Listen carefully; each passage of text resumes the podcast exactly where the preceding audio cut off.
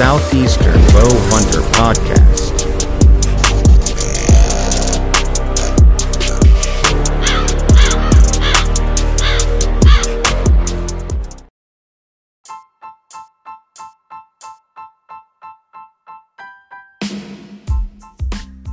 Hey, what's up, y'all? Real quick. Um, normally, you hear JD talk about some of this stuff. We are working on some audio issues and some upgrades that will make things better and clearer uh, right now. So it's just going to be me. But Chest Thumper Outdoors. I browse YouTube all the time, and I love watching product reviews. You know, whether it's arrows, broadheads, bows, tree stands, saddles, whatever. Well, most of the time you watch those and you're like, oh man, is this dude telling the truth? Let me tell you what. My buddy Trent Crumpler has a YouTube channel called Chest Thumper Outdoors. This dude is extremely knowledgeable, super truthful, and everything he tells you is his own personal opinion on the product that he is testing. And sometimes it's not even an opinion. You can kind of tell, like, hey, that this is going to happen regardless of what anybody else says. And he just, he tells it like it is. And I respect him a lot for that. Um, he has been supporting the podcast for a while now. And, you know, we want to help support him. So go to Chest Thumper Outdoors on YouTube. Check him out. Make sure you subscribe, like his videos, comment, get to know Trent. He's an awesome guy. Um, and when you do that, also go to the ctoutdoors.com. And dude, look, he sells everything under the sun. He's got bows, arrows, broadheads, anything you want. Go to that website, check him out, and uh, help support him. Seriously, you know he's he's he's a really good dude, and I am very happy we get to work with him. Um, so yeah, Chest Thumper Outdoors. Check out the YouTube channel, the CT Outdoors. That's his website.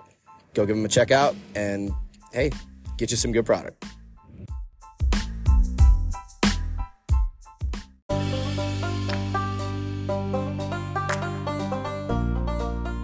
What's going on, guys? Welcome to episode 67 of Southeastern Bowhunter Podcast. And in this episode, we are going to be covering everything Summit tree stands. Um, we get my buddy Jake from Summit on once again. Uh, it's been about a year since Jake has been on here, and it's been about a year since we partnered up with Summit. And dude, they have got some awesome stuff that they dropped at ATA this year. Um, you've heard me talk about the new Dual Threat Pro SD tree stand, and we talk about some accessories that also came out with it, and some stuff you can add, you know, to that tree stand. We talk about Jake's season. And man, it's just such a good episode. Uh, I always love getting Jake on because we get to talk about, you know, my favorite tree stand company and uh, also about his life. And we kind of have some stuff that, you know, went on this year that was in common. It's, it's just a really good episode, and Jake's an awesome dude.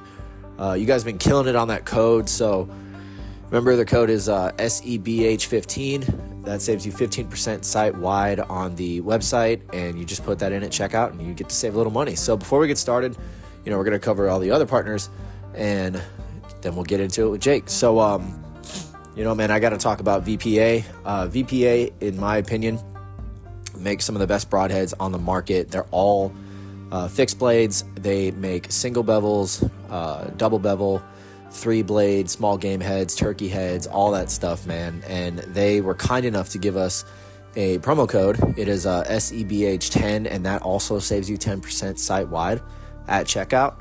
Um, you know, I've been using the single bevel uh, Omega and the single bevel S7 in 125 grains. And dude, I am just, I'm blown away by their performance. Honestly, I don't think I'm ever going to use anything else. Um, so go check out VPA at vparchery.com and go pick out your new broadhead. Make sure you use that code. And hey, have a much tougher arrow and get much more penetration out of all these heads, man. I'm telling you. Uh, next up is going to be Osteo gear. You know, Joe is uh, Joe is supposed to come on next week um, but he is going to be out of town, so we moved his episode to sometime in March. But either way, I cannot wait to get Joe on. Um, I've been a fan of Osteo for a few years now, and I'm very happy to be part of you know the family with them and be able to work with them and be able to get you guys a discount. Um, there's a one-time only code and then there's a regular code. The one-time only code is SEBH, and that saves you 15% at checkout. That's site wide, and then if you use that and you go back and buy more stuff, just use the code SBH10 and that'll save you 10% as well. Um, dude, I, Osteo is one of the coolest looking camo brands out there. Uh, they're much different than anybody else, and they're designed off of a predator, uh, like an owl um, feather pattern, and so it's a lot different. You don't look just like a tree up in the in the tree. Um, I don't know. You kind of have to try it for yourself and listen to the reviews and, you know, listen to our episode with Joe that we already did. And then when we do the new episode with him, listen to that too. And you'll kind of understand why Osteo is so much different than every other brand. Um, dude, Scout Tech. I just got my uh, Scout Tech, uh, what is it, the shadow camera put out uh, Friday. So the Friday before this episode drops. Went out and put it out, hooked up the new solar panel, and dude, it's working like a charm. I was so so glad I was able to get that out because you know I really really needed to. And um, there's a lot of things happening with Scout Tech. They are actually going to be sponsoring the um, second annual bow shoot in April. So me and Ryan were talking about some stuff. I think he said that they're planning on getting a camera to give away, also maybe a hat and some shirts. Um, I haven't gotten the fine details yet, but once I do, I'll let you guys know. I'm really excited, man. I can't thank them enough for everything they do, and also for coming out and helping sponsor the pod, the uh, well, the podcast and the shoot. Um, it's gonna be a good time. I really hope to see you guys there, and y'all can talk with Ryan and everybody and figure out, you know, a little more detail about Scout Tech. So, man, look this this episode is just gonna be fantastic. Um, I really think you guys are gonna learn a lot, you know, about I guess the whole the whole thing with Summit, man. Um, you know, before we get into it, I kind of want to just throw it out there. You know, give all the glory to God, to Jesus Christ. There's nothing you can, no, nothing you can't do without Him. Um, my life has changed a lot ever since I've given my life over to Him, and you know, it's it's it's a life changer, man. Really, it things do get better, and I just really want to push you guys to go read your Bible. Um, I'm telling you, it's it's almost I almost have no words. It's just the changes that happen are just amazing. Um, so yeah, just wanted to get that out there. Uh, a couple more things to touch on. Obsession just dropped a new bow. It is made from I think it's called the oh lord, what is it? The Maglite 360, and it's got an IBO rating of 360 foot a second. Um, dude, it's it's super light. It's made of some new material, some new like element, I guess. Uh, that's supposed to be lighter and stronger than, than aluminum. So I'm really excited to be seeing, you know, what comes from that. I talked with Dennis today, and dude, everybody's so excited. Um, there's a lot coming from Obsession, so make sure you keep your eye on them. And uh, Ace Archery uh, in Social Circle. They've got a lot of events going on. Um, I was up at the shop for a couple hours the other day with my bow, just kind of getting a new D loop put on and retuned and everything. And um, dude, those guys are awesome. So if you're anywhere near Social Circle, go give go give them a visit. Go talk with Big John, Mark, um, all the guys up there. They have archery classes. They have events every you know every few weeks. I know they have uh, classes every Saturday, I believe. Um, just a bunch of really good guys. So shout out to them. I, I really want to start pushing their stuff too. Um, you know, as events come up with those guys. And uh, yeah, look, enough rambling on. Go read your Bible, go shoot your bow. Man, let's get started with Jake from Summit Tree Stands.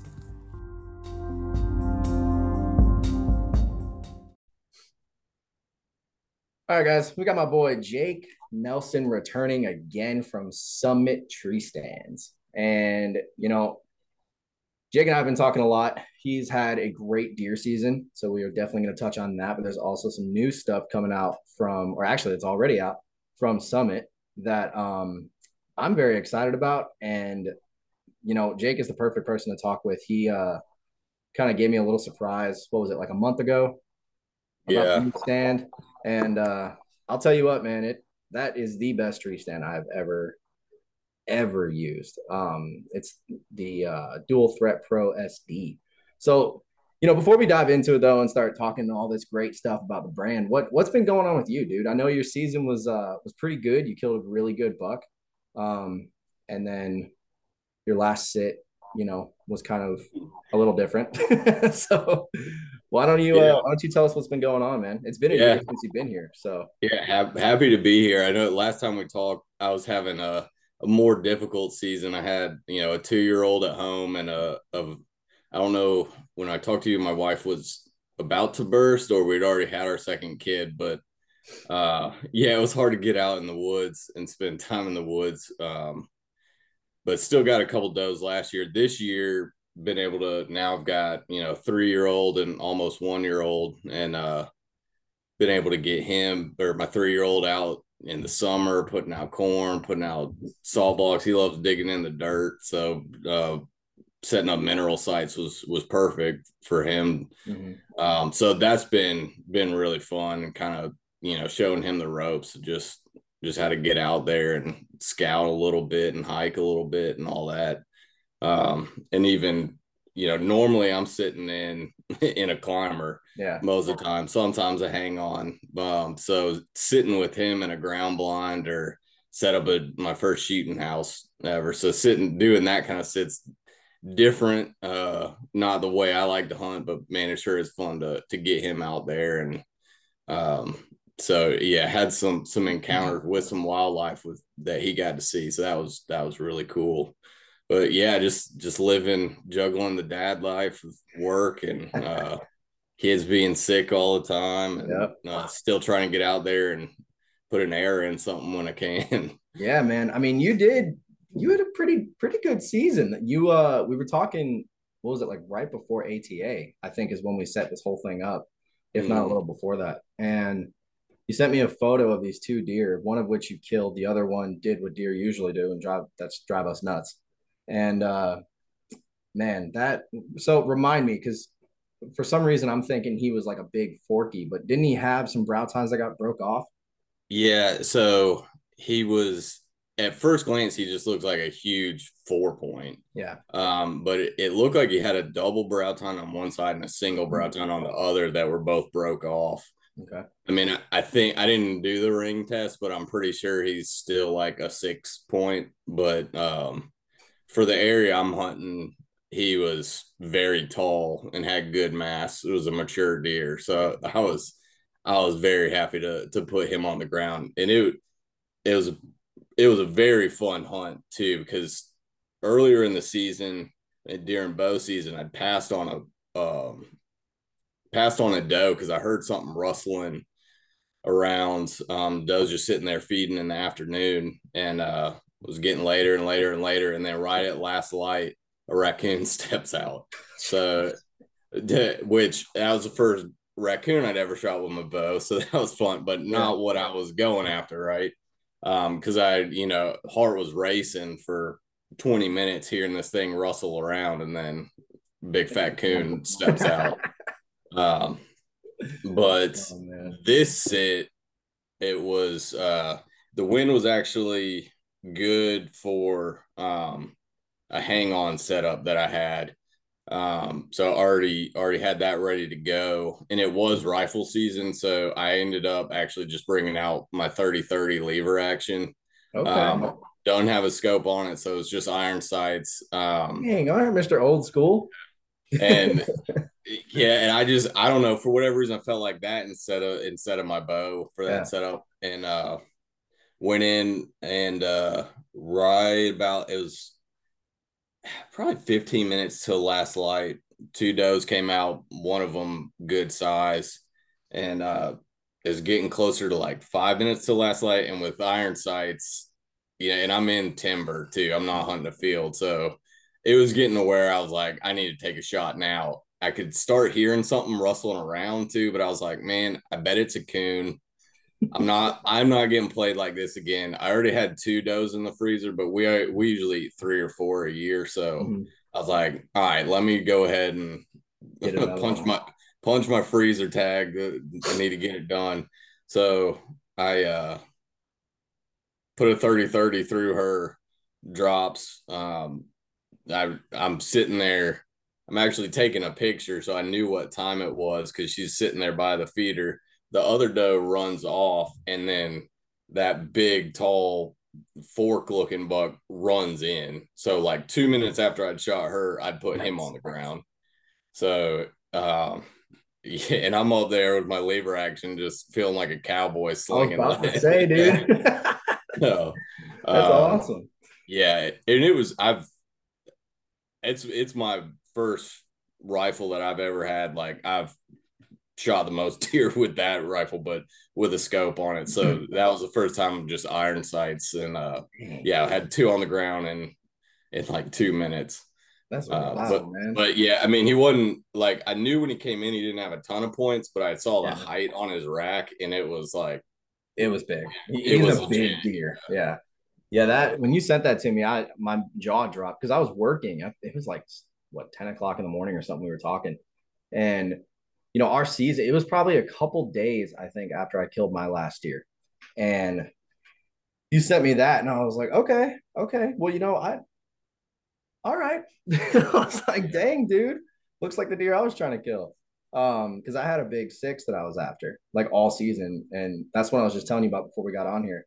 yeah, Um, that dropped aside. And I'm just waiting on him to shed the other side. And Yeah. of course, you know, he's holding on to it. It's a pain. It's a total pain. He almost he got sick. He probably almost died. So thank God we can feed over here. But yeah, man, when you sent me that, I was like, did you shoot his brother or his dad? Or what, what's up, man? Like, were you in Georgia? that's just it was it was crazy how much they look alike. You know, really, yeah, that's awesome, dude. So after your cowboy hunt, you know, up there with the 30-30, just yeah. um, you had another deer that you sent me a photo of. And I really want to have you tell the listeners a story on that buck because he was even bigger. And you had a whole game plan. Um, I really felt like you would have killed him had you have been able to go, but unfortunately, um, sick kids got in the way. Yeah. Which you and I, being dads, both know how that is, man. You you got to drop everything when that happens. So, like, what was that deer on the property before? yeah. season? He or so the the way that this property um works is it and it's really just like a little 63 acre piece of private property and it holds does throughout the year and then december i start seeing some cruising um and then that's when i'll see yeah so and it really this year the rut was really like really all january Really? so so we're late yeah and it, it's it's alabama so the way that um the rut map is crazy because of the way it was repopulated in the past Mm. with with Yeah. deer from all over the us um whatever genetics that is affects how they rut so you can be one county over and have completely different rut timing.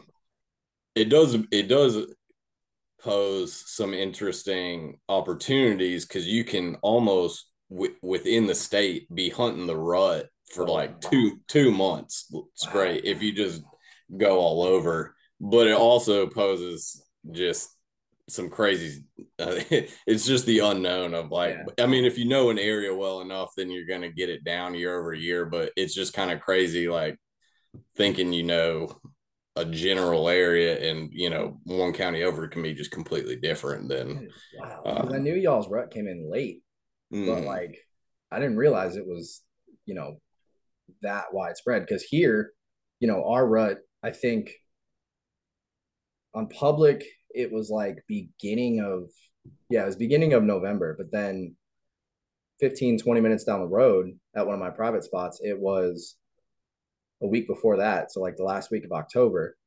And then at another spot where that big six was at, it's the same as the public spot. And I'm like, dude, how, how a how do they know this and b why is it so different you're talking about a 50 mile radius i never would have guessed that so it's kind of like that for you guys right yeah yeah exactly. That's wild.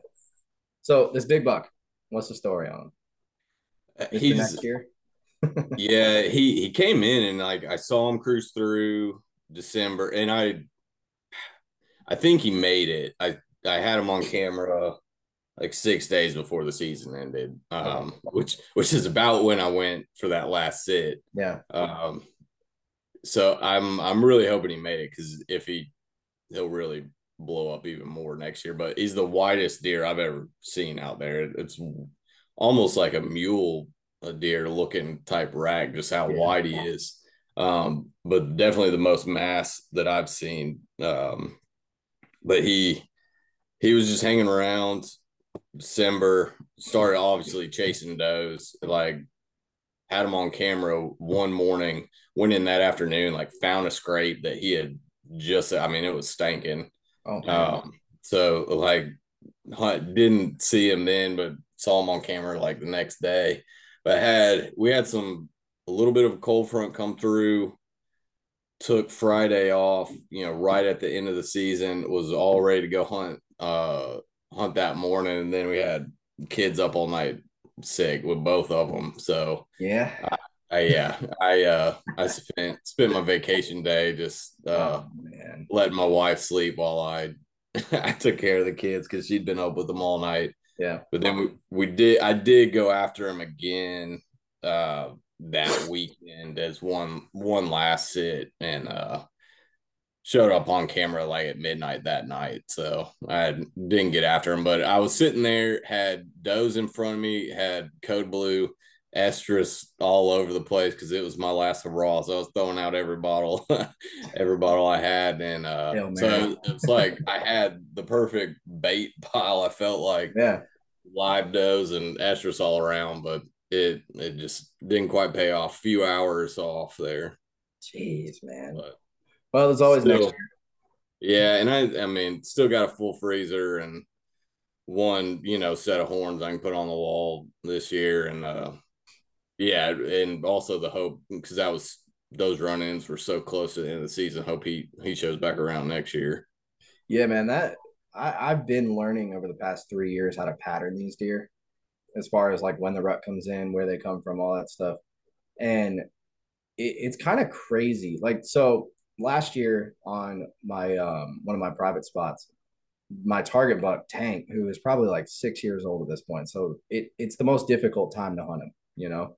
Mm-hmm. And he daylighted last year on October 25th. So this year, I was kind of doing a little bit of a test. I had two cameras running on this property.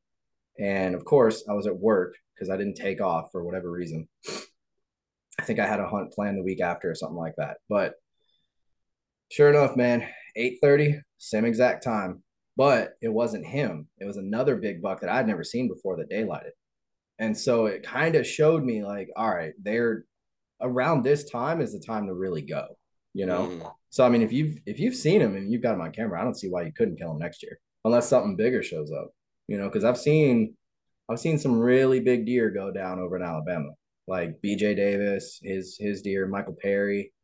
Mm. Um, I was at some gas station one time going down to Panama City like two years ago, and we just walk in right and just thinking, all right, I'm just gonna grab some drinks. You know, it's just me and my father-in-law. I'm just gonna grab some drinks and get some gas and head on. And I look up on the wall and there's this like, yeah. So you know the uh, Missouri Monarch, that buck that like goes out and then curls down, oh yeah, yeah. looked like that. And so I asked the lady behind the counter. uh, It was in a Eufaula, I think. Mm. And so I was like, "Hey, what's what's up with this deer?" He's like, "Oh, that was killed, you know, a few miles from here." And I'm like, "You what? I'm like you got deer Yeah. like that?" And um, turns out my boss is from Eufaula, and I told him. I just sent him a picture of it. He goes, "Where's that at?" Told him. He's like, "Oh yeah, man, there's giants over there all the time." So I mean, is is it kind of like so Georgia? You know, you obviously know about Seek One and all of that. In Atlanta, we have quite a few big deer, but yeah. you start getting away from there and they're there like there's definitely big deer around here but i feel like it's not as many um which makes sense you know pressure whatever do you kind of see that by you guys because i know bj's killed a few deer near birmingham that are pretty pretty stout but yeah. i mean what, what's it really like with y'all state Well, and that's that's an interesting question too. 'cause- so Birmingham is like the most populated city in Alabama, but it's it's pretty spread out. So a lot of suburbs.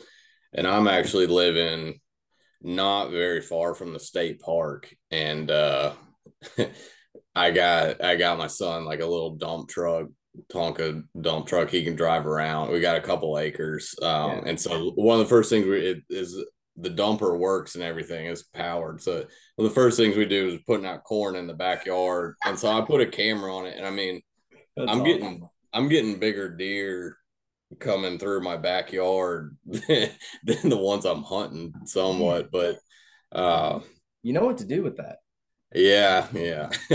the pro well, they're really only I'm only on a couple acres and I've got one of the bigger lots. So they're pretty much nocturnal. Mm. Um, I've seen some does during the day. Um, like I was sitting in the tree stand. I think it was the day that I killed that doe and the buck, and my wife sent me a picture of a doe walking across our backyard, and I'm Oh, sitting up. man. I'm sitting up been in the tree for two hours, freezing, not seeing anything, Yep. and she's she's sitting there with the two youngins from the back porch watching one. But, um, but yeah, I mean, there's there's some big deer in and around this. It, I'm in a good area for it too, though, because I'm right off the state park. So Yeah. I'm gonna start knocking on some doors. Uh, that's it's what I need to do. I just There you go. The the spot that I'm hunting, and I've been hunting it for 12 years, and it's like 40 minutes away, so it's it's really easy to get to. I pretty much, it's almost like I own the land out there, um, so I get to do whatever I want, and uh, Yeah. so it's kind of hard to pass that up when I know what they're doing. I know Yeah. what what trees I like to climb, that kind of thing too. But but yeah, there's I know there's some giants just walking in my backyard in the middle of the night sometimes. Dude, I, you know what's funny about that is so my brother-in-law lives in Alpharetta, which is basically a suburb of Atlanta. It's like 30 minutes north of Atlanta. And that's where Lee and all those guys live and where they hunt some and all of that. And so he bought the house last summer and we went up there for something. I forget what it was. Now, at this point, it's deer season. And so I'm struggling trying to kill trike. I'm trying to kill tank. I'm trying to kill a few other deer you know, I think I maybe had one doe under my belt at this point. point, and I'm over here trying, you know, strategizing and stuff, trying to figure out what to do. And he's like, "Oh yeah, you know, I have deer in my backyard all the time," and I'm thinking, "Oh, okay, well, uh, I know a guy who likes to hunt. What do what do you uh, what do you think?" And he's like, "Oh no, man, I, I don't want to kill him. I want to watch him." I'm like, "All right, whatever, no big deal." So we go over there, and I'm kind of, you know, messing with him, like, "Oh, you know." can I go check out the back to see if there's any sign? Like, not thinking I'm going to see anything. Dude, I walk back there and he's on maybe half an acre, right? Like maybe one acre total, but his backyard's half an acre. yeah. But the way it's set up is it's a big open field, it's got woods behind it, and there's a creek bottom. So instantly I'm like, oh, there's probably, there's got to be some deer here, like a big oh, buck too. And dude, I go up to the wood line and I find four scrapes just peppered out and they're big. Like you can see the the tracks and everything just pawed out. So I go up there and I'm like, Josh, there's four scrapes. There's big buck print. Are you sure you won't let me just try to kill one deer? And he's like, No, I really want him to stick around. Sure enough, dude. And and the whole time we're there, right? Like we're there for like a game day or movie night or something, right? And the whole time that we're there, I'm just looking out the window, waiting, like looking where they're gonna come from, right? Mhm. I don't see a thing. So we leave probably five o'clock. Five minutes after we left, he sends me a photo of 15 deer back there, and one of them is this giant seven. And I, and I'm just like, you're kidding me, Like, really, dude? I'm struggling over here, and you've got these giant deer. like, it's crazy how they're how they are in the in the suburbs, man. It, and even here, we have deer that walk in our yard all the time. My dog won't stop barking, and I know it's deer. Yeah. So I don't know. I think, you know, and I might be a bad influence, but I think you might want to get one of them dual threat pro SDs and set it up in a tree and just lay the Yes. one. so there is a there's laws in Alabama about um you have to be so far away from a Like neighbor's residence? structure. Oh, okay. And so, and it doesn't have to be your building. And in other states, like you're not only allowed to shoot from your own building. Yeah. I don't have to worry about that, but it's neighboring buildings. And yeah, I've taken my rangefinder and I've there's about there's maybe one tree in the middle of the yard that would count, but the way that my neighbors have like sheds sort of that could be construed Oh. as yeah. um, yeah, it, it would be. There's like one spot in the middle of the yard that I could do it. Um, Well, don't listen to me. yeah, Don't listen to me. but very similar situation. So I feel your pain because in it, this is a little bit different. Uh, my in laws' place um, has they're on like 30 acres and it's like untouched hardwood creek bottom. I mean, it is so nice. And then it their neighbors has 30 acres and a huge horse pasture. And uh, they won't let me hunt it, but I did like I've got like for Christmas, we were there, had my four year old nephew and my three year old son set up a ground blind. Um, and put out a little corn, but didn't even need to because I knew they were just going to be out there, yeah. and they're all excited for Christmas. Or it was like the day before. We weren't doing presents that morning, but everybody was up early, so I just grabbed the boys and we're we walk out there. They got their binoculars, um, and we're walking. I mean, it's it had been pretty dry, and I mean they're crunching every leaf on the way in there. They're talking about the little Debbie's. I packed them for once we get in there. Uh, you know, just being loud. And I'm trying to point out, and I'm talking about like bedding area. Like I can see the indentions where like a group of like six had been bedded down. Oh, There's wow. scrapes, rubs, because it's it's December, so that I all the sign was already there because they'd already started all that up. Um, we get into the blind and I've already seen I can already see turkeys in the field. It's we're probably at uh at sun up. So I mean I can I can see pretty good in the horse pasture. Mm-hmm. I can see turkeys in the field. So I've already pointed that out to them. I get them in there and there was about 10 turkeys, a coyote, and four deer. And the coyote was starting to harass the turkeys and the turkeys were just flying up back to the roost. And but because everything was focused on that coyote, they didn't even notice us slipping in there. So oh, wow. we got in blind, and I'm like, kids, y'all better enjoy this because I've been hunting my butt off, and this is the most yeah I've seen. This most animals like I've seen. I've seen. Um, That's crazy. But it was, and then eventually the coyote disappeared they got to see him all. I mean, they're all cackling and flying down. Um, and I'm sitting there trying to make sure my kid's like looking at it. I look down and he's got the binoculars the wrong way. so I'm like, like, all right, yeah, just flip those around. Uh, but that was uh, that was a a very cool, uh, you know, experience I had with with the kids because I don't think either of them had like seen that much wildlife, and the turkeys came over to us. They got a good a good look at them, but yeah, I, I took them back up after it was pretty cold. They got I took them up after about half hour, and I came back down. Yeah, I'm just sitting there like, man, I want to. But I mean, no real big antlers showed up, but I was yeah. still like, it's still cool to see them, dude. Oh yeah, I like love we, watching them. Yeah, well, and so we were up there again, same same place, my brother in law's place, uh, for the Super Bowl. And I asked him, I was like, hey, have you been putting feed out? And he's like, no, I stopped because, you know, it's winter time. And I'm like, that's what? I'm like, it's the best time to put it out, dude. They have nothing else to eat. I mean, they have food, but you, are going to have more deer around if you do that. Mm-hmm. And he was like, oh, really? I'm like, yeah, that's the whole point. So he put out a couple bags or a couple piles um, with my daughter, and she was so excited. She wants to go hunting this year, like actually kill something. Um, so I'm trying to get her set up with the crossbow.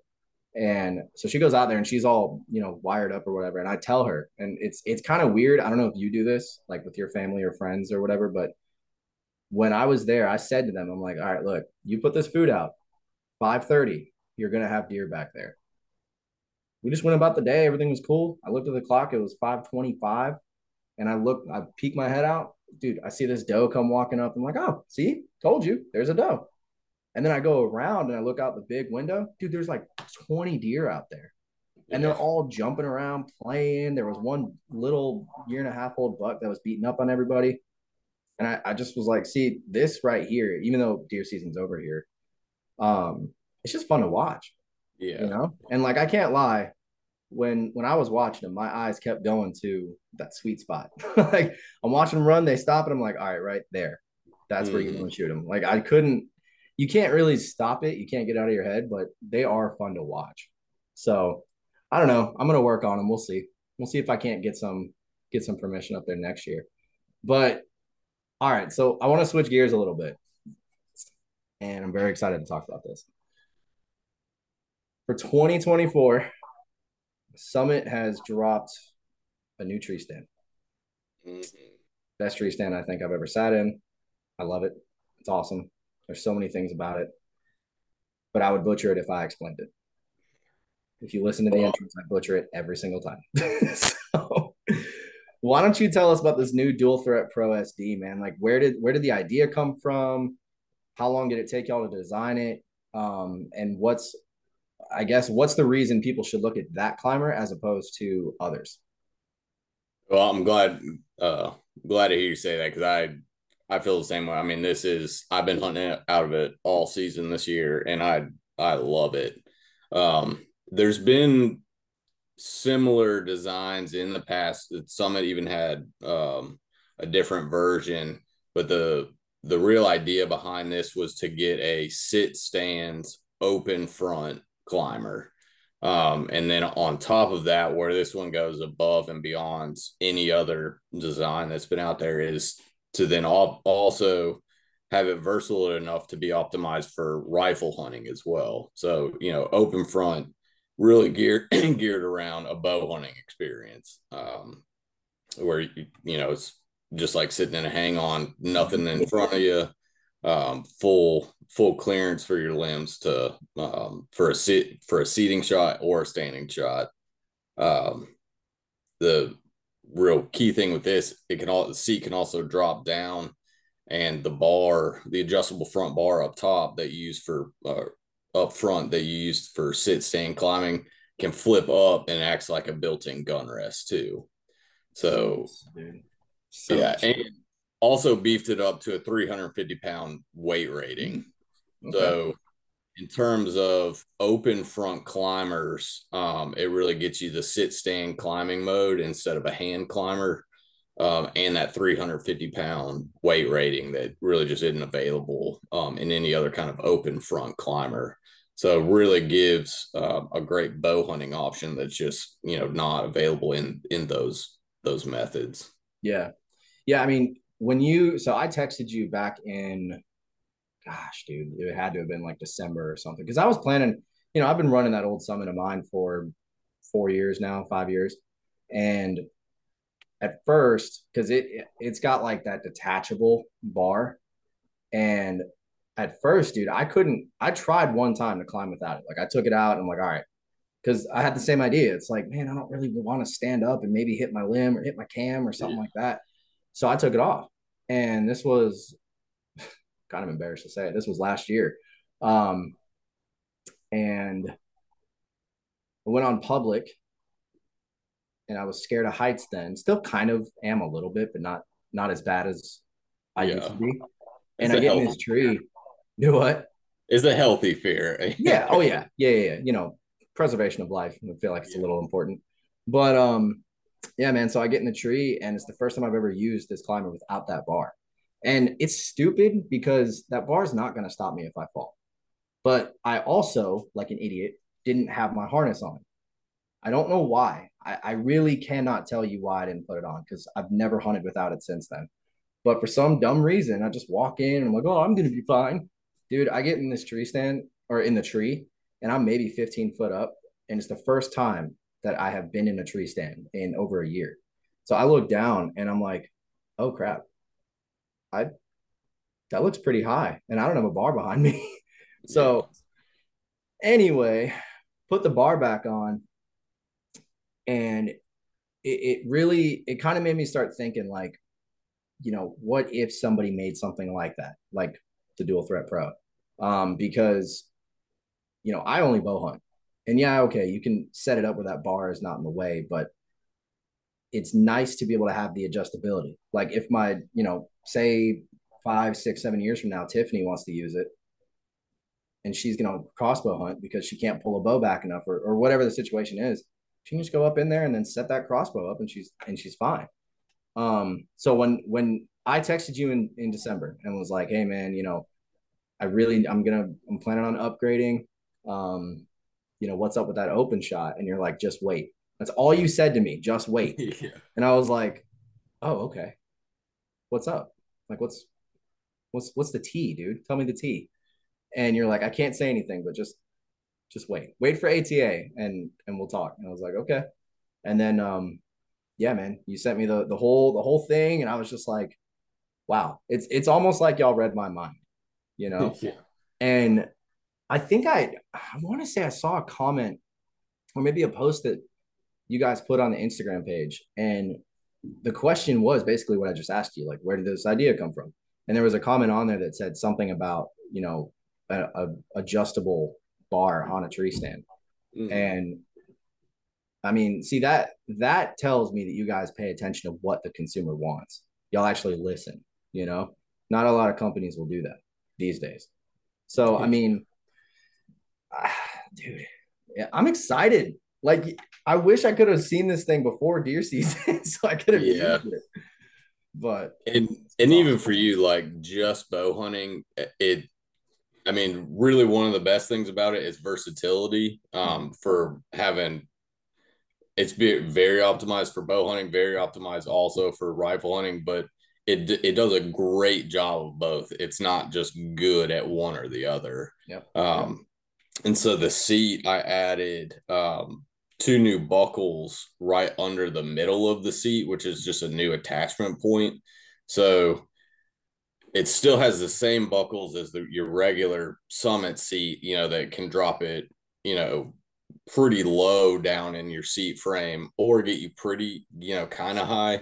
Mhm, And this, um, these new buckles get you sitting flush with the frame.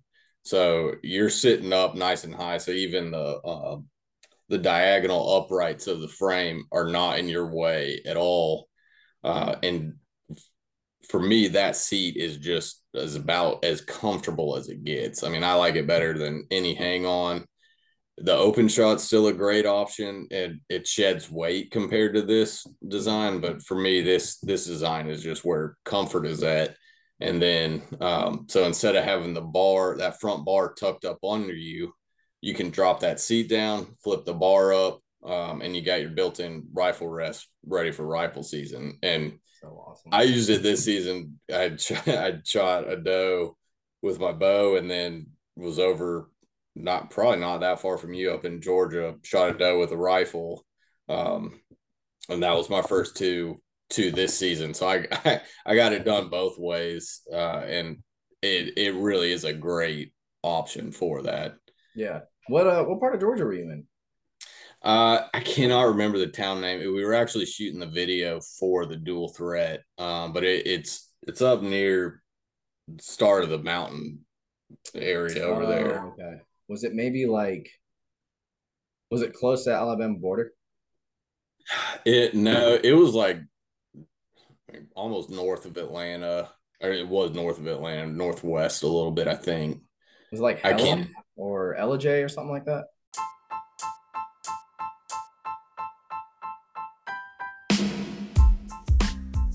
Hey guys, real quick. Uh, JD will be returning to these parts of the ads, but right now we're working on getting a little bit better quality in the ads. So I am going to be running them for the next couple weeks or so. Uh, this one, dude, nose down. Nose Down Scents is by far one of the best scent companies on the market. Uh, I used their scents all season this year and had great success. My favorite one was the Tarsal. I think it's called Extreme Tarsal. Um, dude, I'll tell you what, I've used some other scents before. It's been great. Uh, you know, I have had success with other stuff, but this one, Nose Down just covers you from head to toe, man. They've got cover scents, they've got uh, scents you would use in like your scrape, they've got attractant scents. They even have rubs and seasonings for the meat that you kill. I mean, guys, come on. Are you really out there just making your deer meat with no seasoning? I mean, if you are, hey, that's fine. But I've used Nose Down seasoning since we partnered up with them, and it is awesome. They have apparel, uh, they have you know hats, they have stickers, they have everything you know scent related that you would want, and I really think you guys should give them a try. So if you want to, go to nosedownscents.com, check out everything they have, get some of the kits. I know deer season's out, but that doesn't mean you can't get some stuff or at least make a list of some stuff that you want to use for next season. Uh, I like to get my scrapes out early, you know, usually around like July, at least get some sort of scent in there, um, you know, just to basically get the deer thinking, hey, there's a deer in here. I'm going to keep coming back to this spot. And then once it starts ramping up, you can use the doe and heat. You can use the tarsal stuff. They have uh, pure scents. They have synthetic scents. Like I said, guys, they have everything covered. So go check out nosedownscents.com. Um, once you get to checkout, use our promo code SEBH15, and that saves you 15% on anything on their website. Look, guys, I'm a huge fan of them. I think you guys will be too. Let's get back to the episode.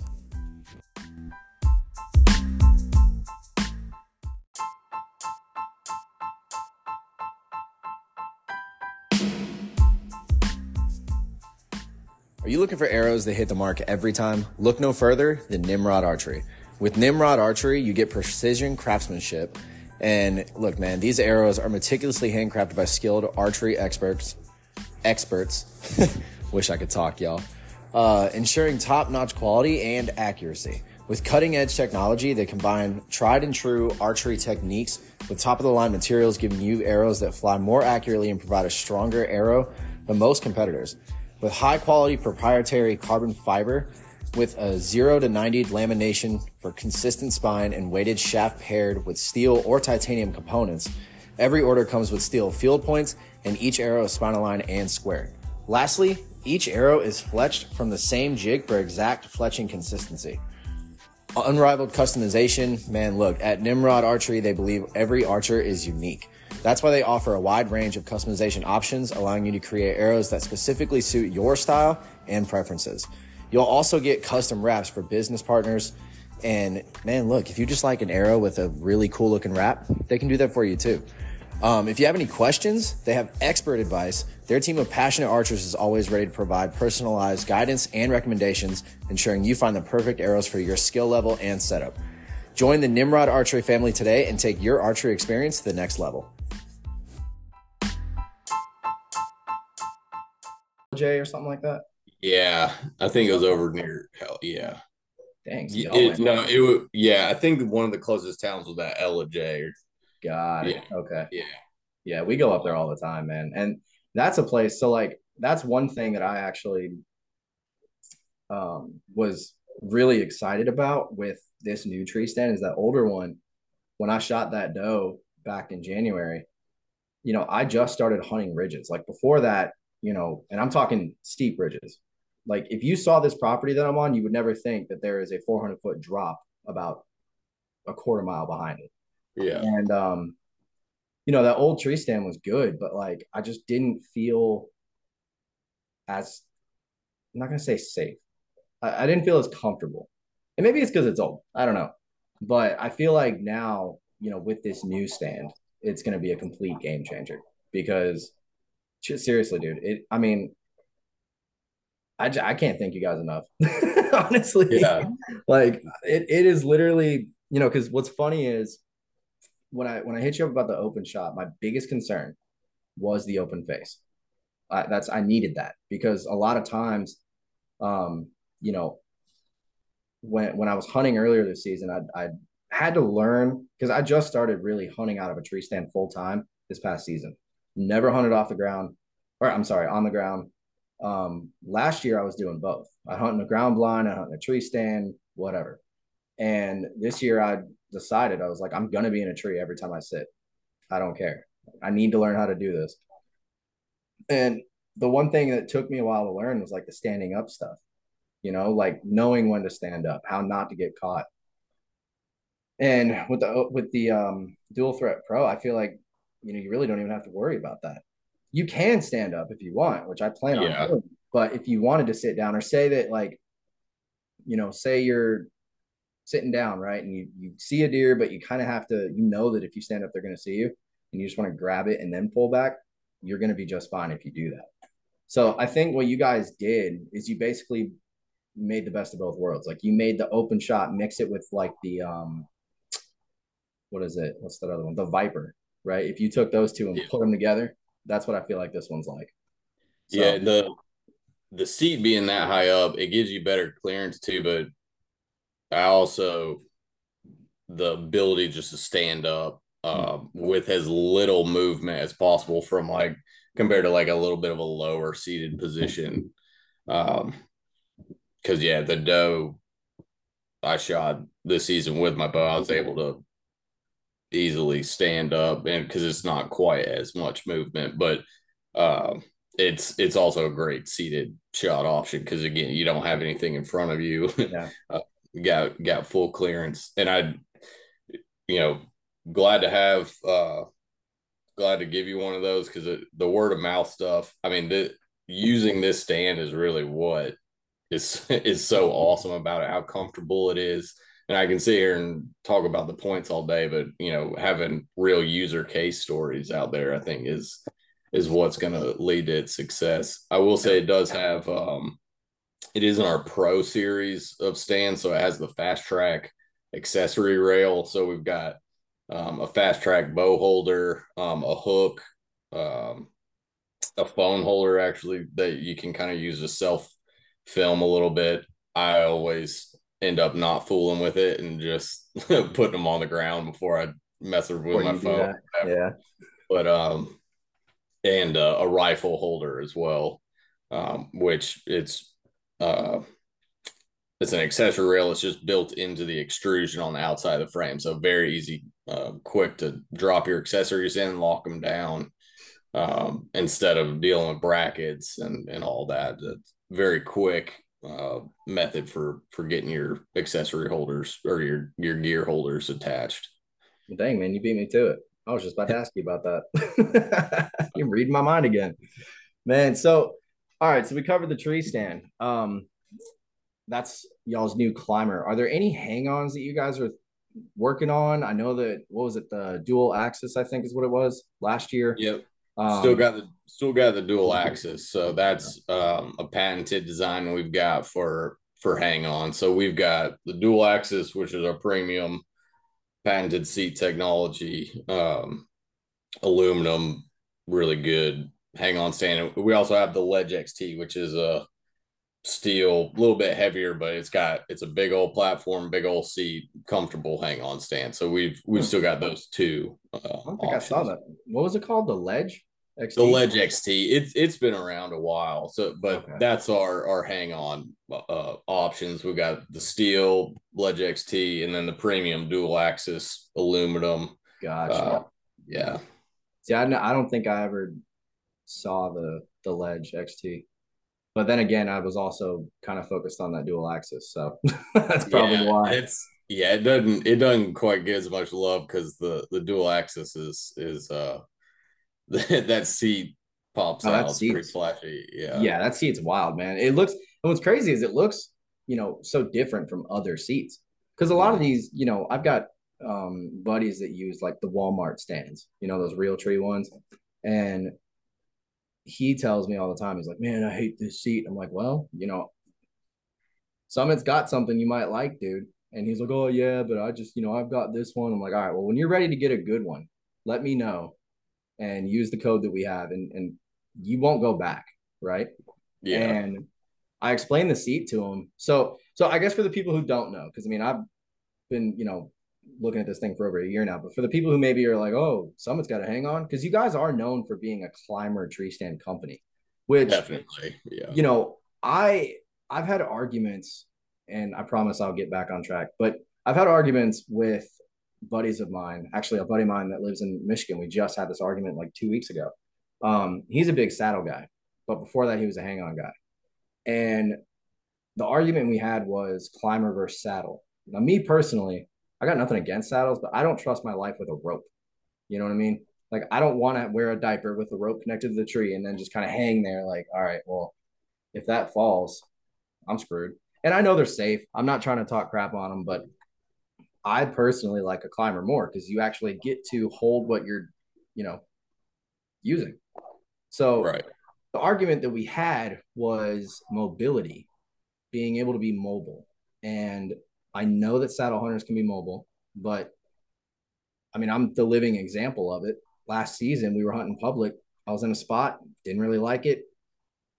It kind of worked out where my buddy shot a deer, so we spent some time looking at that. But I went to a different spot after that.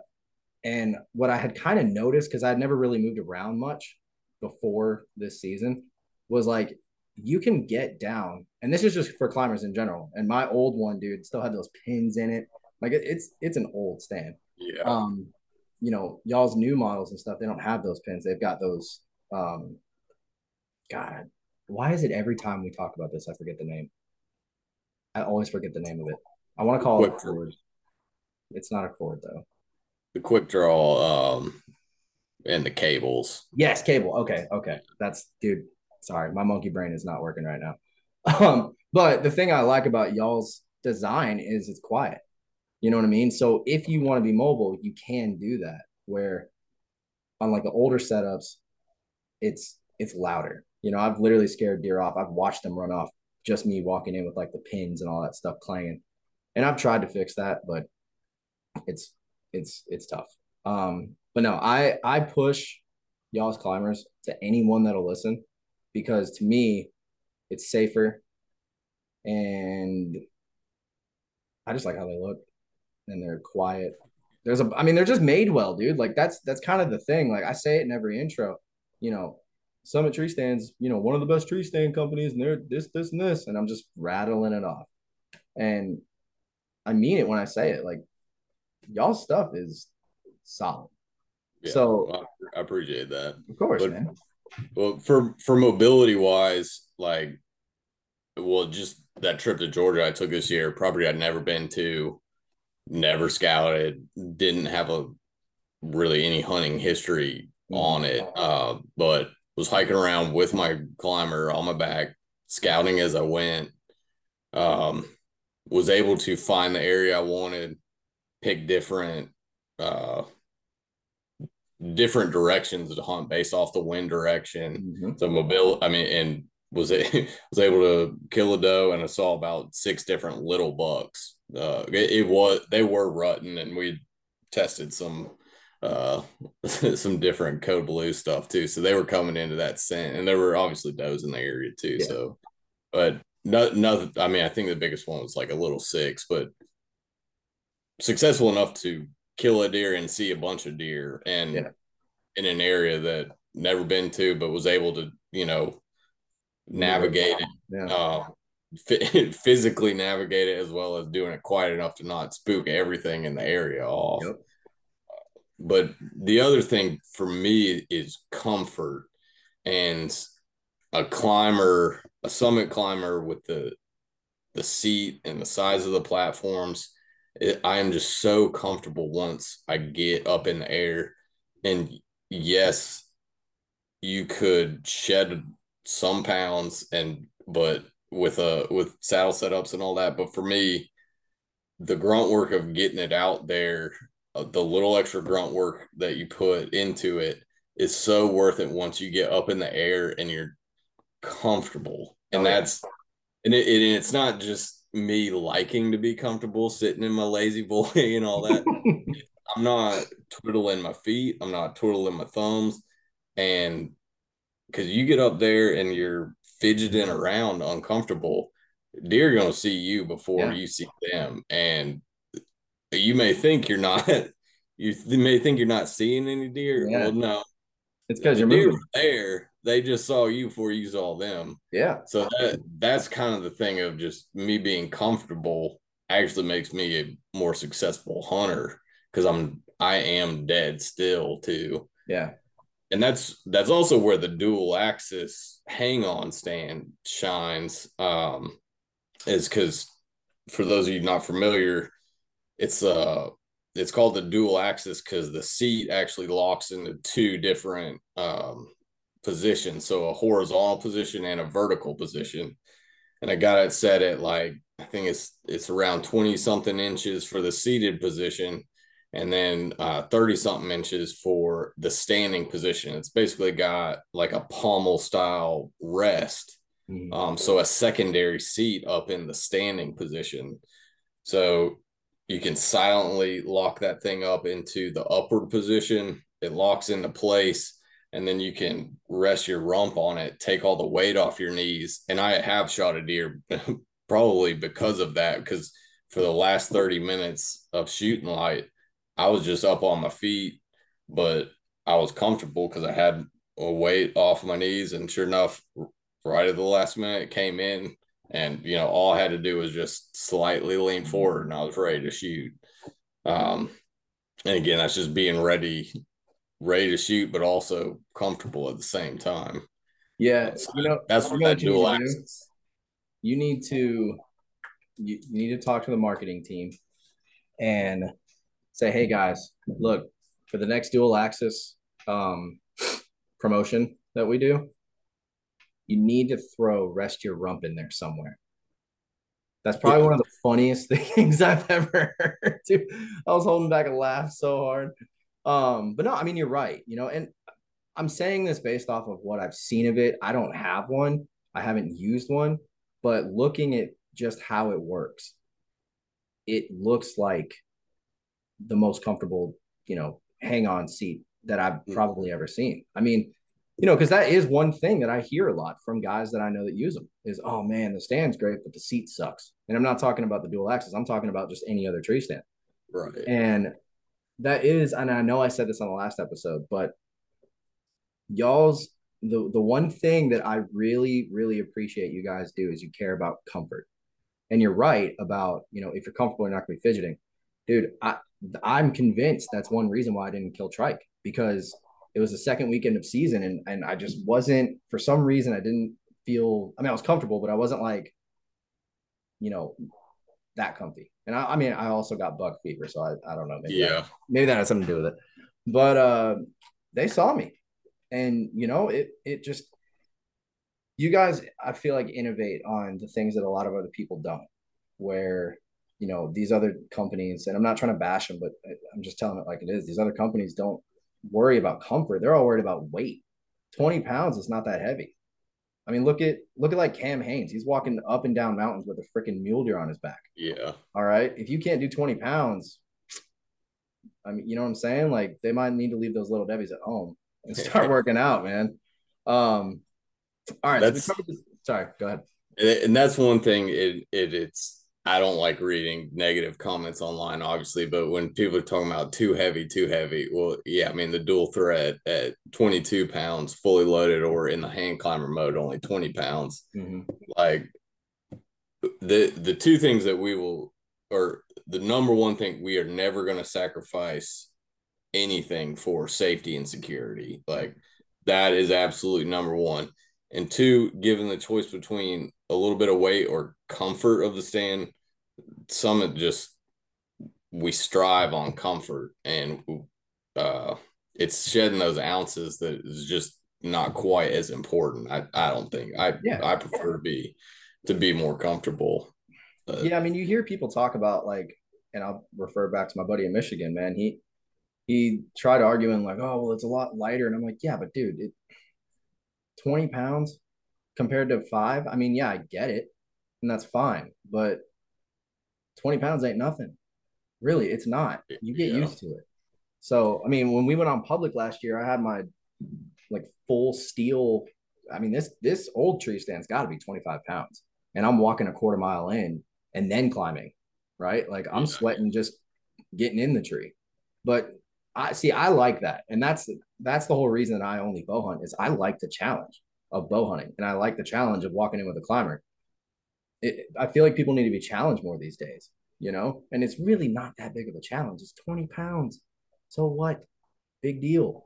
yeah. So it's, I don't know. I'm stopping myself going down a rabbit hole and on a, on another rant because I've been doing that a lot lately. but um, cool. Well, we covered the tree stand. So what else? What else is coming from Summit in 24? I know that um y'all have a new seat that I believe I want to say it's like, is it reversible? Am I remembering right? So, uh, you know, I explained on the dual threat, it's got the um the additional buckles that allow you to sit the seat up higher. Yeah, We're calling that our, our dual position Dual posi- uh, okay. seat. that's what I'm thinking of. So, and the other cool thing, and I didn't mention that the dual threat comes in uh mossy oak original bottomland camo. Sure.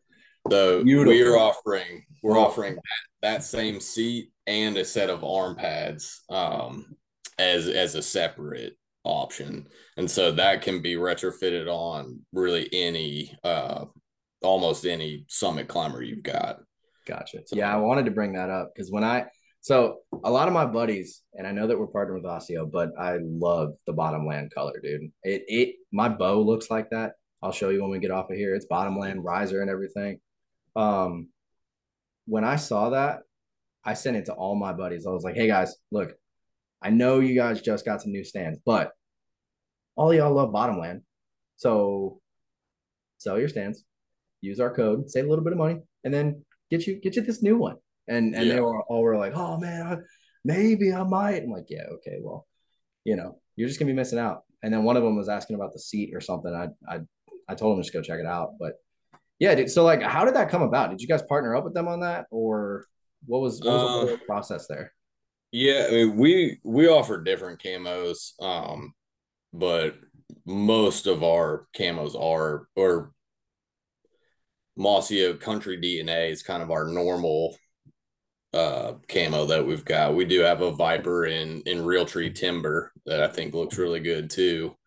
Um, but yeah, our, it was just it's a special looking camo. I I really like it. Um, and it was just something special we wanted to do for for this particular stand because it and it I mean at ATA I know people were coming over there looking they were noticing the camo first and then they were noticing the the front bar of the Yeah. dual threat and looking at the functionality but I mean that it was it was popping out at them so it, it caught a lot of eyes for sure Yeah, I feel like that pattern is just one that it's timeless, dude. You know, like what what they did with that and the amount of different companies I'll see, like if I go to Bass Pro or if I go to Academy or even Walmart these days, man, and you see like they're trying to make something similar, yeah but you just you just can't, you know, you can't beat the OG um bottomland. So it I, I was excited when I saw that just purely off of aesthetics because I'm like, that's that's one of my favorite patterns right there.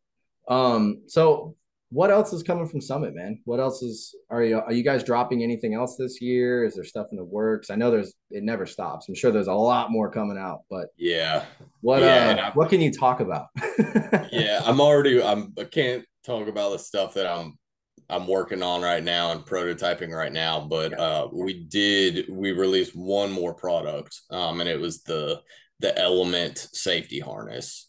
So okay. we've got our pro series, sport series, and now the element series, and it, it's more of a um an economical lightweight uh version of kind of the sport uh series and it, it really is it's full with the strap and everything it's under two pounds so one once you get it on it is it's like it's not not even there um but it it is uh really the same summit security and comfort but at at a little bit uh, lower price Gotcha. Yeah, dude, that's awesome. I need, I honestly need to upgrade my harness because I had a, so uh, this is a totally kind of unrelated question. This is just a person, me as a person who doesn't know anything.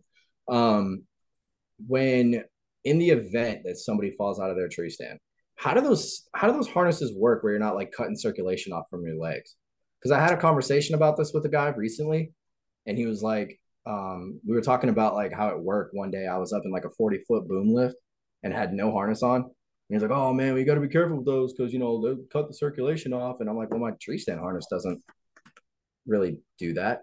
But I mean, like, what what's the whole idea behind that, really?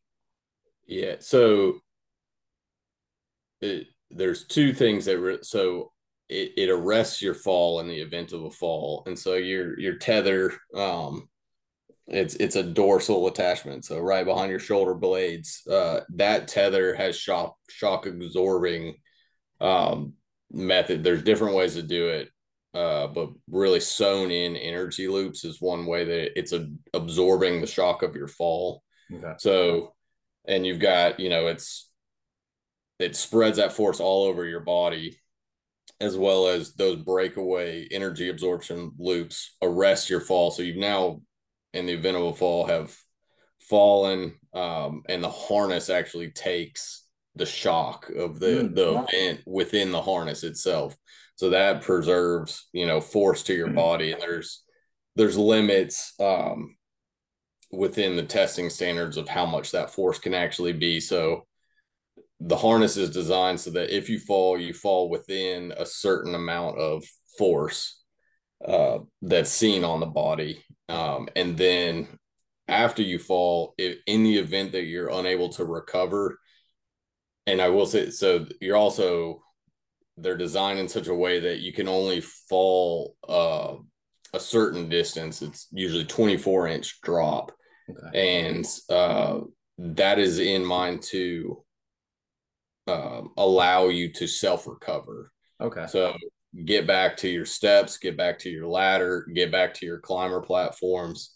Um, in the event that you're unable to self recover, there actually is what's called an SRS or a uh, suspension relief strap, and that is required on all um, all full body fall arrest harnesses.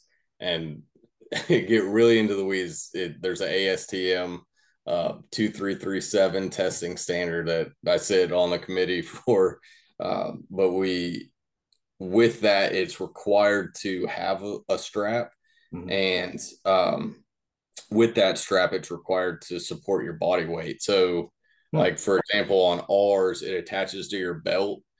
Um, and you tie it to your other lineman's loop belt, and you're actually able to like picture a big or a small jump rope that's shorter than your legs and you're able to stand up on it. Oh, so, wow. So that relieves all the pressure from the harness to your thighs. Yeah. Um, and now you're standing up and you get all, uh, you should be able to resume all blood circulation to your lower extremities.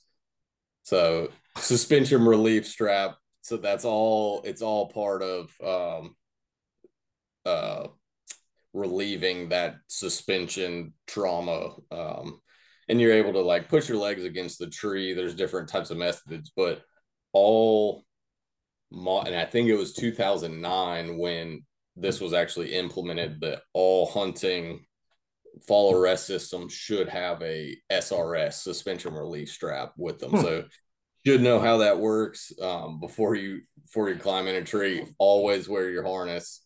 Always stay connected to the tree from the time you leave the ground till you get back. Um, you know, none of this not being connected while you climb. Climbing and descent, you want to be connected that whole time as well as the duration of your hunt. But yeah, suspension relief trauma. If you hear that, it's just that's outdated. Like these these harnesses are designed to be safe. Um, even in the event that you cannot self recover, they've got means to allow you to stand up and take the yeah. weight off your legs. You don't lose so, your legs. That's great, dude. I'm my mind's blown. I had no idea. I had abs. See, again, Summit, just caring about comfort, man. That's, yeah. That's, y'all should do an ad that says Summit Tree Stands comfort. just, I'm kidding. Um, man, you made me think of something. Okay, so obviously I use a climber. I don't have any hang-ons or anything like that. Um, what do you do? Because I, I caught myself doing probably something really stupid um, this year, but I did, I had no other way of really going about it. When I would climb up the tree and I would climb down the tree in my climber, um, I had the tree strap connected, right? and because I would change trees all the time, so I couldn't have one of those like you know safety ropes up there. Um, what do you do to stay connected to the tree at all times? Because what I was doing is like I'd get in the tree, get up about eight foot, put the strap on, connect it. I'd get it up as high as I could, tighten it down, and then climb up to where the straps, you know, chest level.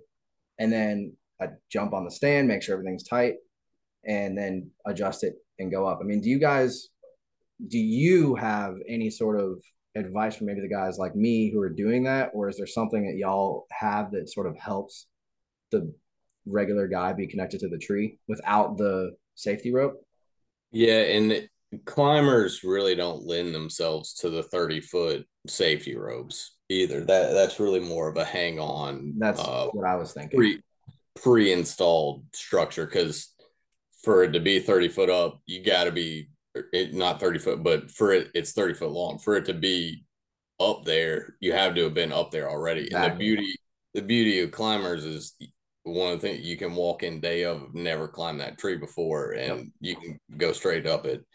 Um, I just use a regular eight foot safety rope.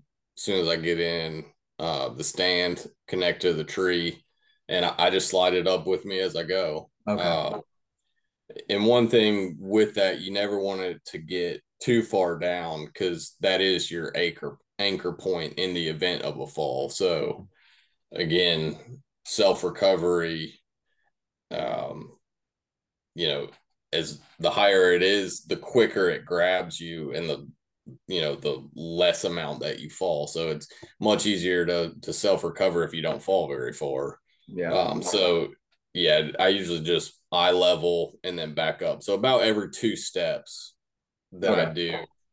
And, and another thing with climbing, like big giant steps and going as fast as you can, to me that just makes more noise. It's less controlled.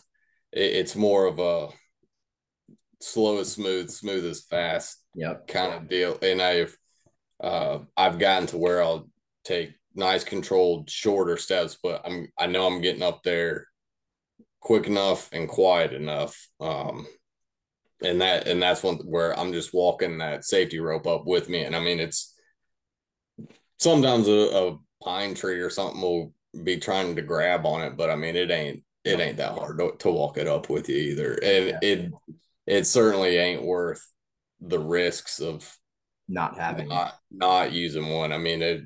I just could not imagine using one without without being connected.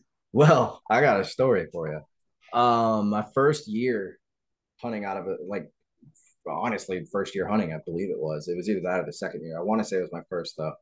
I had this old climber that the previous guy. So there used to be my very first spot that I would hunt was my in-laws place, and they had a family friend who used to hunt there, and he quit. Like he stopped hunting there. Well, he left his old tree stand. So I asked them, I was like, "Hey, what do you think? You know, can I use this?" Like, yeah, go ahead. He's not going to come back for. It- I forget. I want to say it was like an old. It wasn't XOP. Um, what's the brand that has the chain? You know what I'm talking about?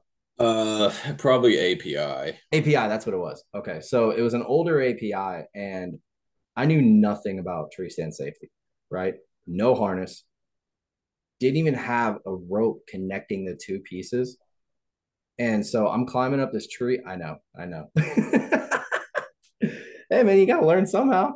You, Um, you know better. You know better now, though. I know much better now. Oh yeah, yeah. Um, but yeah, man. So at this point, I'm deathly afraid of heights. Like I'd never been up in a tree like this. So 10 foot for me felt like a hundred foot. So I'm climbing up this tree and I'm planning on hunting, you know, obviously got all my stuff together.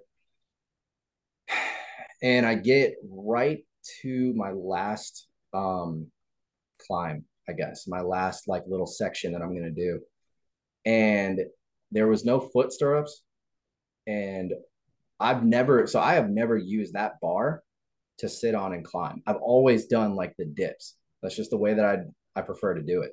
Mm. So I'm doing it that way, and I'm I get the top part, you know, the top section all seated in, jump on down on it, it's tight, and I start bringing the bottom platform up, and it slips off my right foot.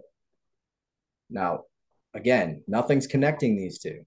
The seat in this old stand is like this, you know, inch and a half thick foam that would, I mean, it it held me, but it wasn't safe. And I still thank God to this day that I was able to catch that stand on my foot because if not, it would have felt however high I was and I'd have been screwed. So you made me think of that when you were talking about you want to have, you know, your harness on and all this other stuff because I know guys that don't use them.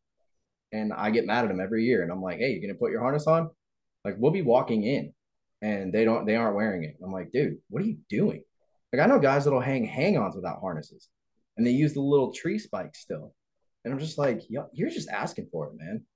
So I've been trying, Jake. I've been trying to get these guys to listen, and and they they just don't. They're stubborn old rednecks, and I love them. But you made me think of it, man. It, it I had a little bit of a traumatic flashback just now. Yeah, and the, the good news, like, and people like yourself that have had experiences, they know firsthand that a harness is mandatory. That Yeah, one hundred percent. don't climb a tree without one. It, the good news, like the data that we've seen through surveys and things, like harness use is is the norm. Like Yeah. that is what's accepted out there. Um, there's obviously stubborn people Stubborn out there that they're gonna be the outliers, but uh, the normal um, use out there is people are using their harnesses. So Well, and I know that like our public land that we have even has a regulation that if you're in a tree, you need to have a harness. Yeah. And what's crazy is I know guys that go hunt that same property with me and they don't wear them. And I mean, I ran into my first uh, game warden the first time this year. You know, it was a quota hunt. He was just checking licenses or whatever, making sure everyone's got orange on. And I just thought about him like, man, my buddy is 700 yards this way with no harness. He's probably not wearing his orange. It's not that hard. You Like, dude, you've got three kids. Why aren't you wearing a harness? And he just doesn't do it. So I don't know. I, I'm gonna. I, I feel the need to like do a big push for all those guys that don't wear them.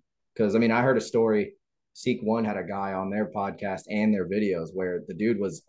I mean, he he had his harness on. He was going up his uh his sticks. Got on the platform and the platform shifted and he fell. And he was in the woods for two days with a broken back, bleeding out, all this stuff. And I just was like, that right there is why everyone should wear it. So I don't know, man. I don't mean to go on a rant, but it's it's just it's important. So yeah, I mean, if if you're if you're rant convince one person to start wearing their harnesses, then it's worth it. So Yeah, I mean, I agree. You're you're preaching to the choir here. I know. I know. I'm thinking while I'm saying, I'm like, man, Jake's probably like, dude, shut up. No, I know this I- stuff, and- man. and I mean, obviously, we make harnesses too. I ain't trying to sell harnesses. I'm just, you know, I just want people to be safe. it's part of it. And you know, harness comes with every stand we sell. Like, just wear them. Yeah. Yeah. So before we wrap this up, I have one question for you. hmm And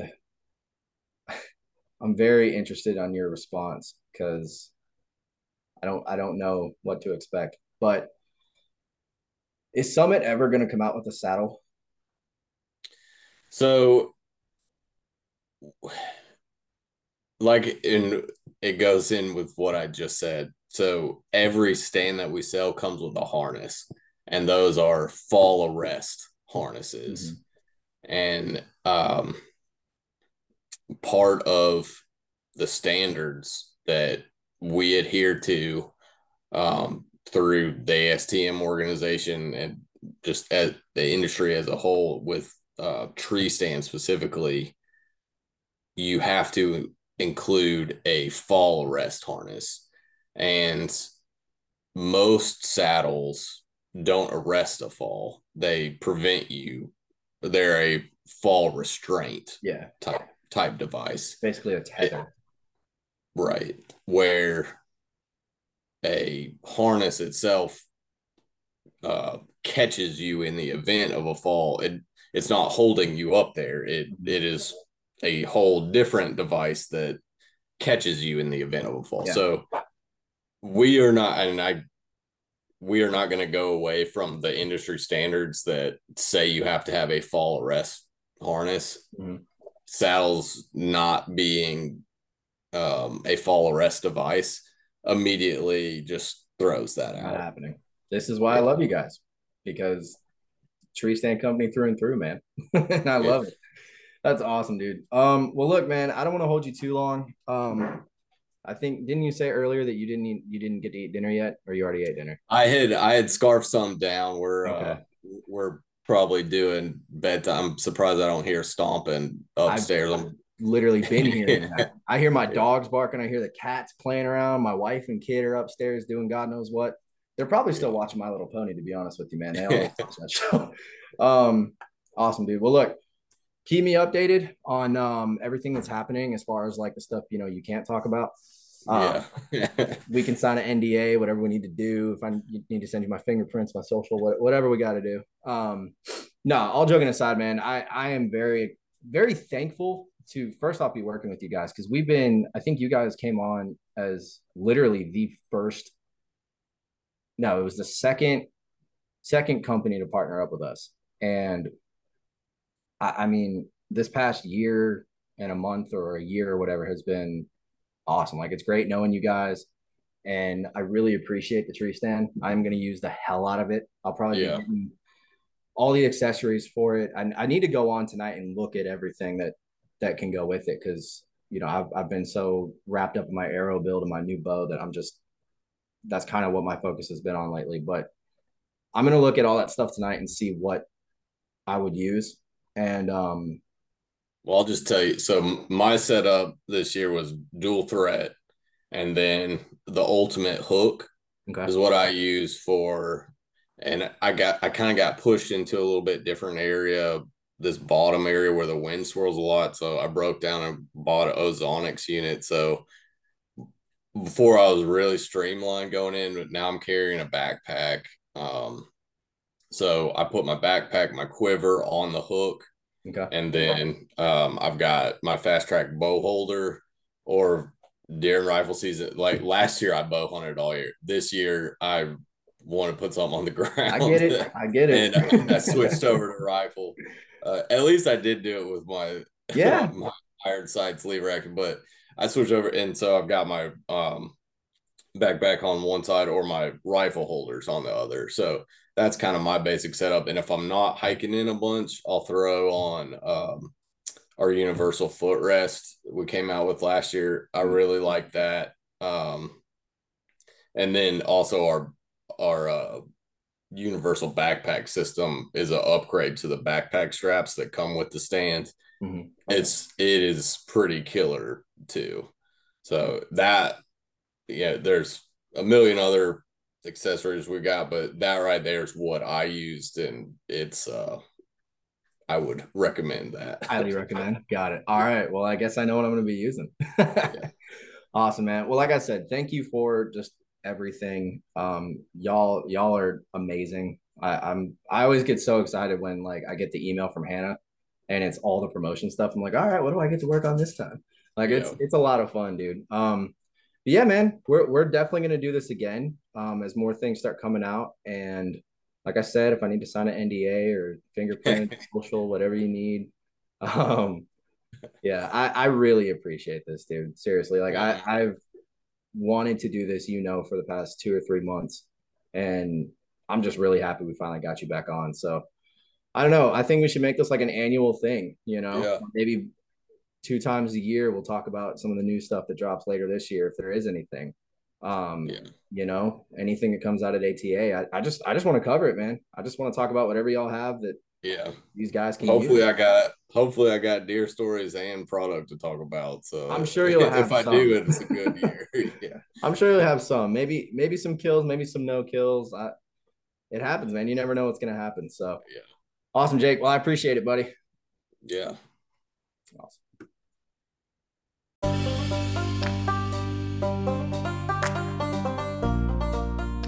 Thank you for listening to this episode of Southeastern Bowhunter Podcast.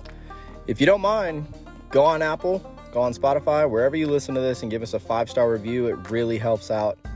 And, you know, I just want to give all the glory and all the thanks to God. Without Him, I wouldn't be able to do any of this.